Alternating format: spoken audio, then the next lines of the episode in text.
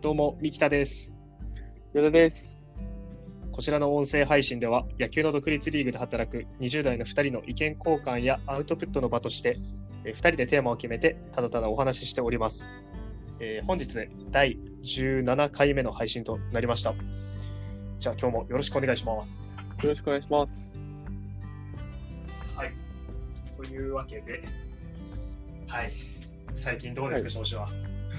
いやー、えー、まあリモートワーク、テレワークっていうのかな、なんか、まあ、家でずっと作業することが多くなってきてて、なかなかね、ちょっと景色変わんないのが辛いなって思い始めてきたぐらいだね。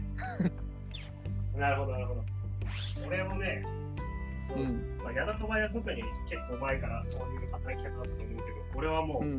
そうなっちゃって、本当に慣れなくて、やっぱり、外に出るのって大事だったんだなって実感があるうんうんあ、これ言言ったら怒られるかもしれないけど、あの朝、朝6時くらい、本当に誰もいない時間帯だったら、うん。ちょっと家の周りを10分くらい散歩するようにはししてる最近。ああ。それくらいならまあ大丈夫だよ。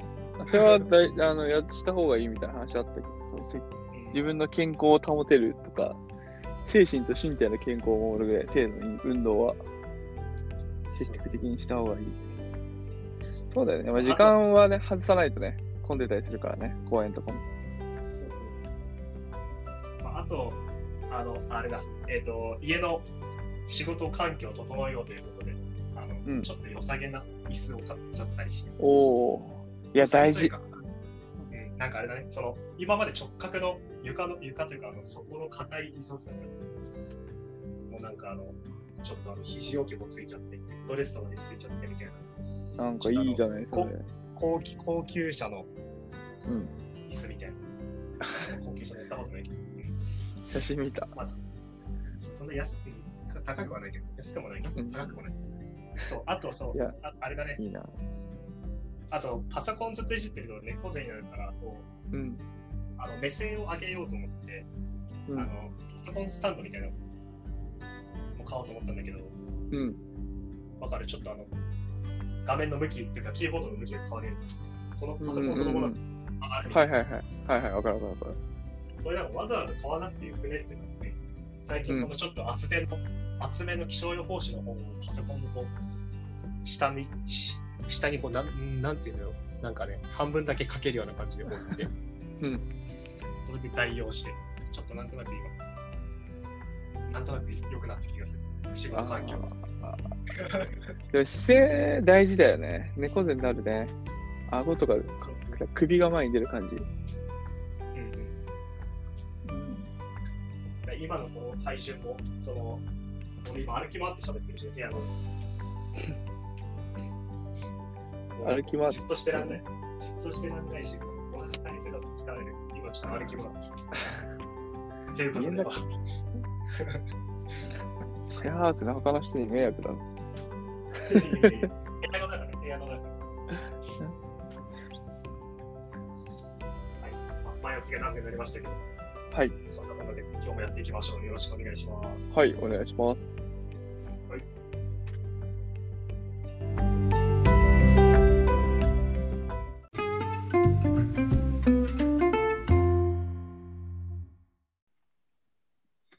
はい。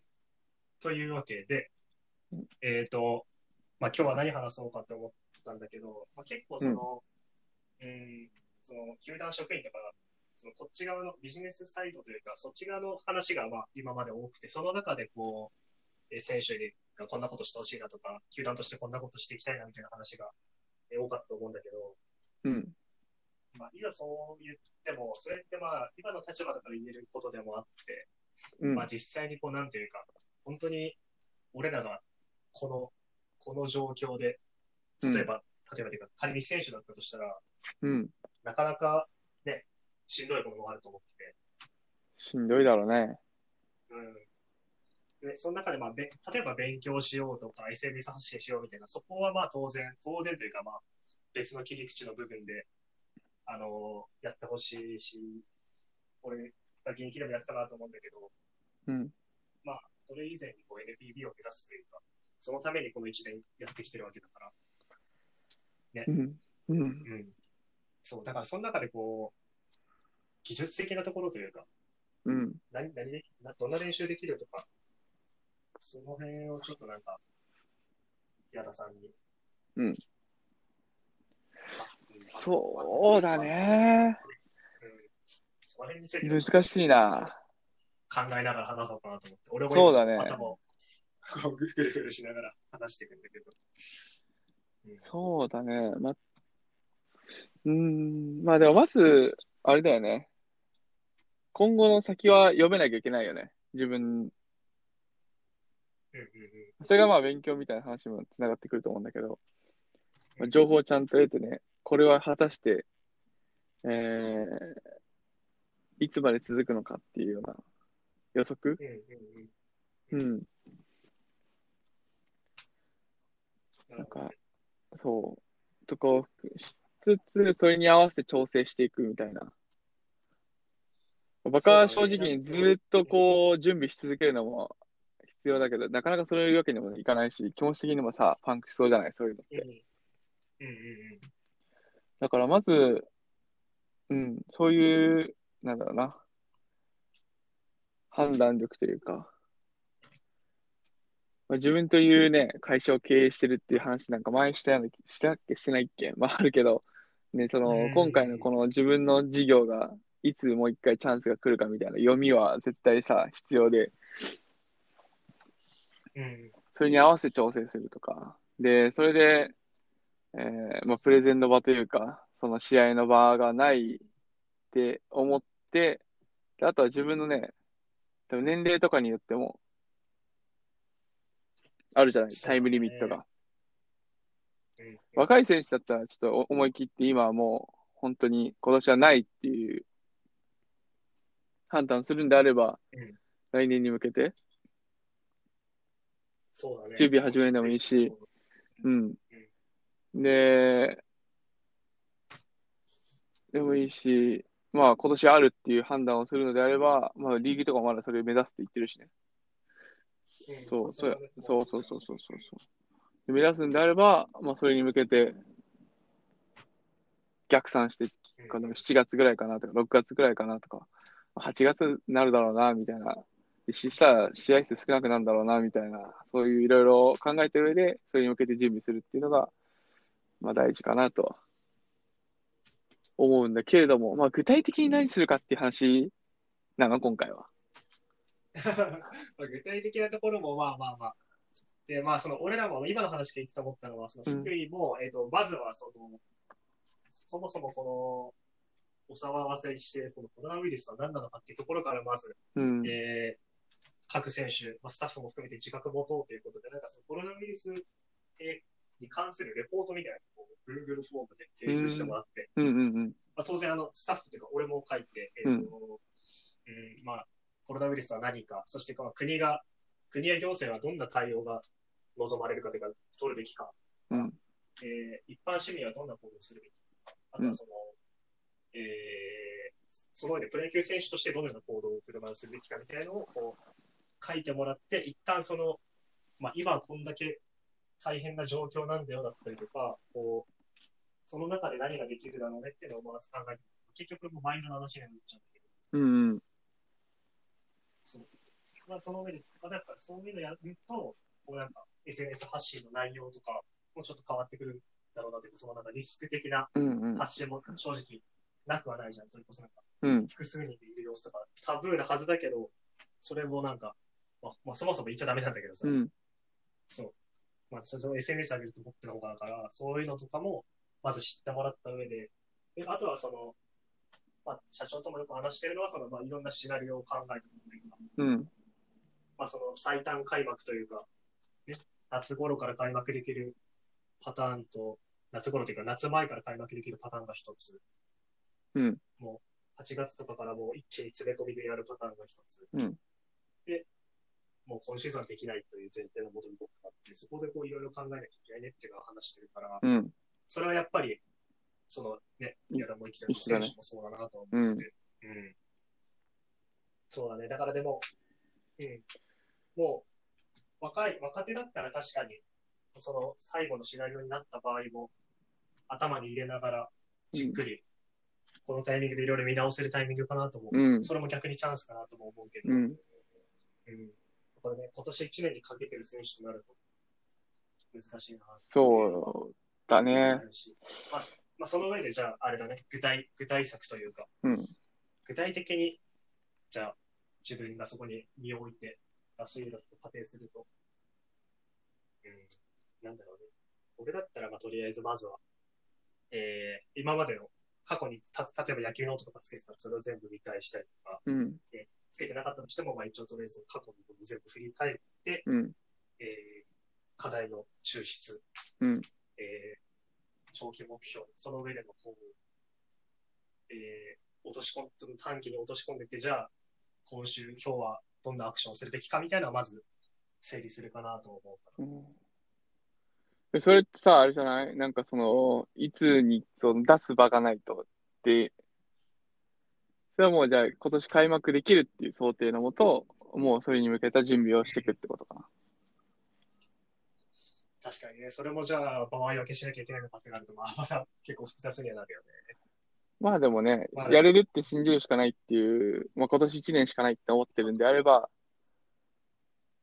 うん、やれると信じて、それに向けて準備っていう方向になってくるよね。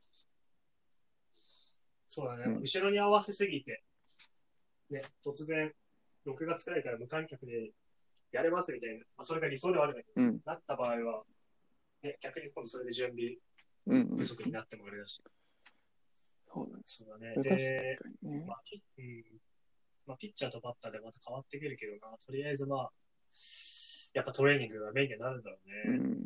トレーニングする環境も今なかなか制限されてるからね。ほんと工夫が必要。まあジムはね、ジムは基本行けないだろうし、うん行けないとか、少なくともうちはその CA 民間のジムだから基本行けないってなってるし、うん。自重、自重トレ。うん。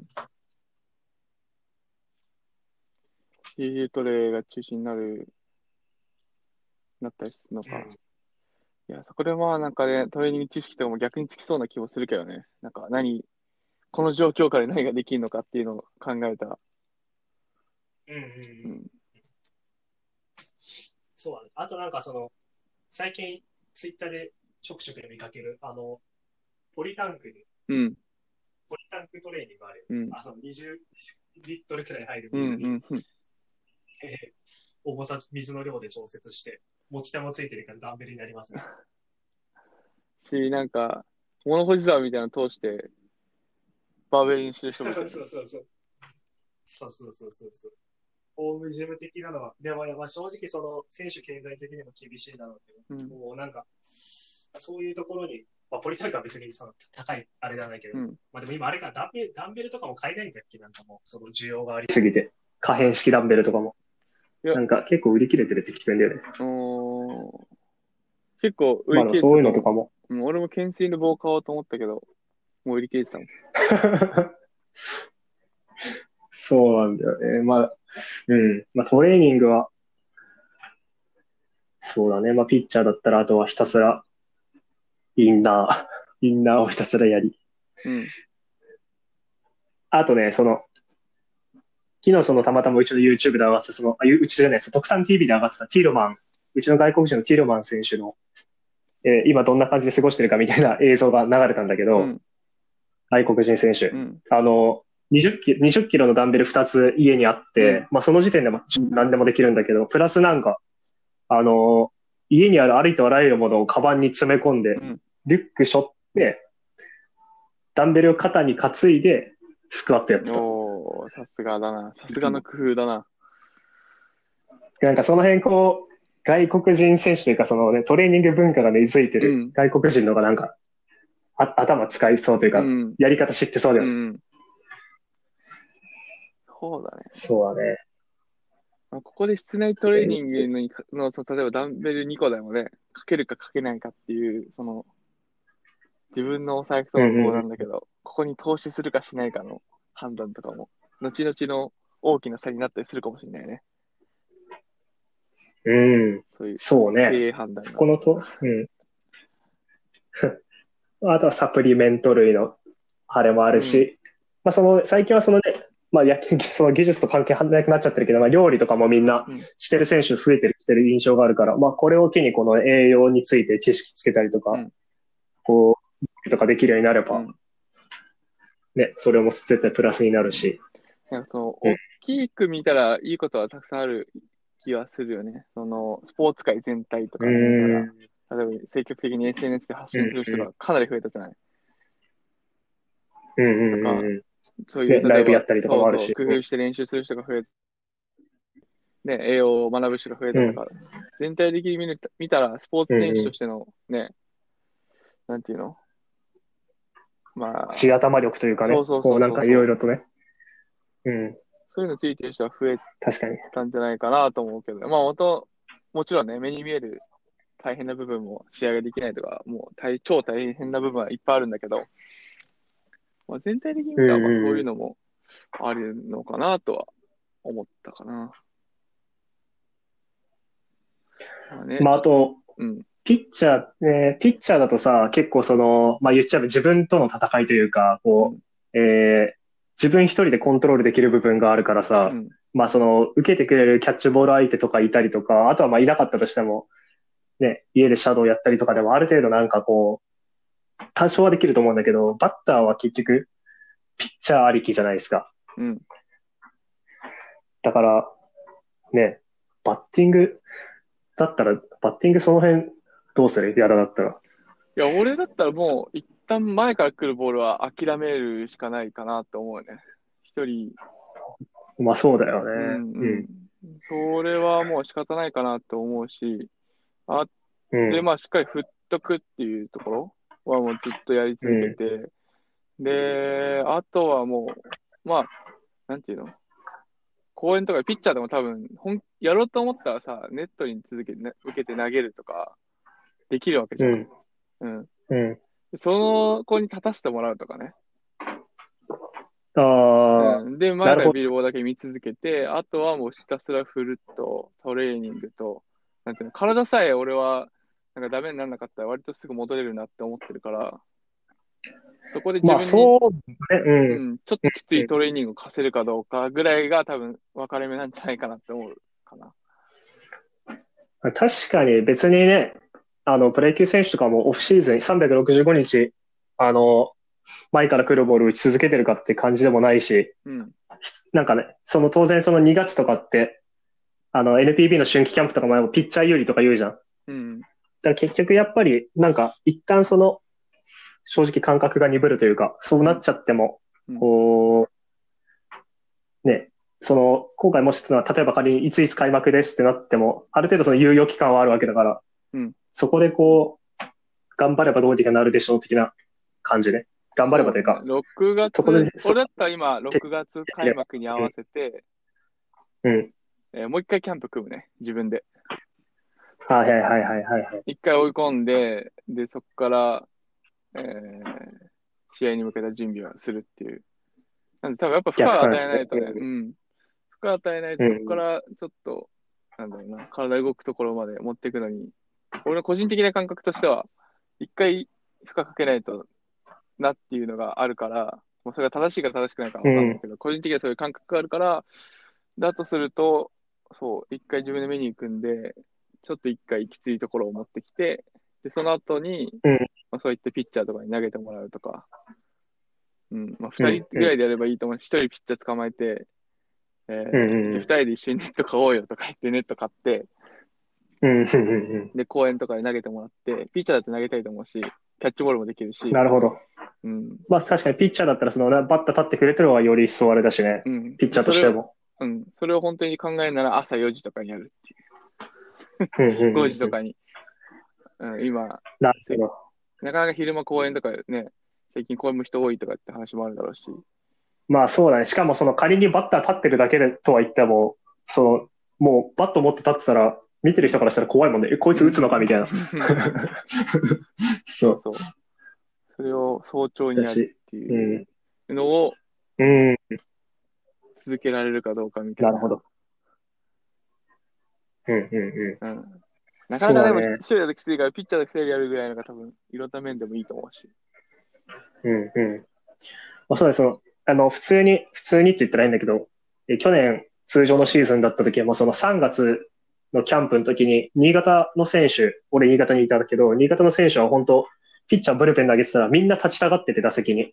うん、もう、もうすごくそのピッチャー陣の様子を野手陣がチラチラ伺ってて、ピッチャーがブルペン入った瞬間にもう野手が何人も来て、た立ちたい立ちたいみたいな、右手左同時に立つみたいな。うん。やっぱそれってバッター的にすごく大事なんだなっていうのをすごく、まあ、野手から、野手から聞いてても感じてて、うん。うん。やっぱりこう、最初は全然見えないみたいな、その俺の120キロの、その当時の120キロくらいのヘナチョコの球とかでもみんななんか、早く見えるみたいな言ってたくらいだから、うんそう、だからやっぱりね、その、ボールを見るっていうの大事だけど、今それ正直できないなと思ってたけど、確かにそのやり方ならできるかも。うん。で、まあ、ピッチャー的にもやっぱり、そのね、キャッチボールやるのと、キャッチボールっていうか普通に立ち投げで受けてもらうのと座って受けてもらうのとバッターが見ても、もバッターが見るのとで全部、こう、なんだろうな、もらえるフィードバックが変わってくるから、うん。その中でも一番大事なのってこうバッターからの意見だからさ、うん。目線での。うんだから、それは結構いい練習になるかもね。まあその、うん。それも確かに最初二人でできるし、まあキャッチボール相手が、ピッチャーが二人いれば、片方がキャッチャー役で、まあキャッチャーとバッターのソーシャルディスタンスは取りつつ。うん取取れるかわかんないけど、まあでもそうね、そこはできると思うね。確かにね。なるほど。あバッターはそれね。ぐらいかな。まあね、あとは地道にね、肩をもう休ませすぎないとかで投げ続けるとか、走ったりとかだよね。走ったりとか、うん。バッティングセンターとかも多分やってない、やってないでしょ。やってんのかな、バッティングセンターとか。行っちゃいけないってところがあると思う、多分。うーん。そうだよね。だからまあ自分で何ができるかってところで、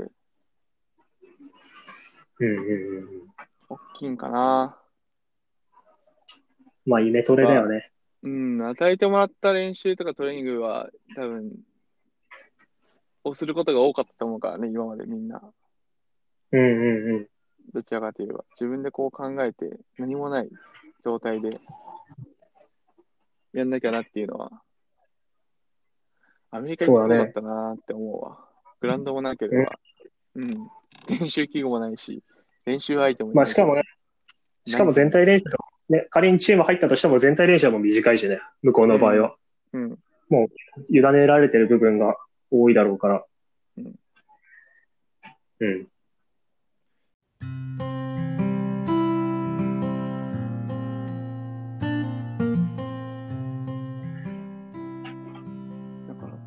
はいそう、そんな感じかなと思います。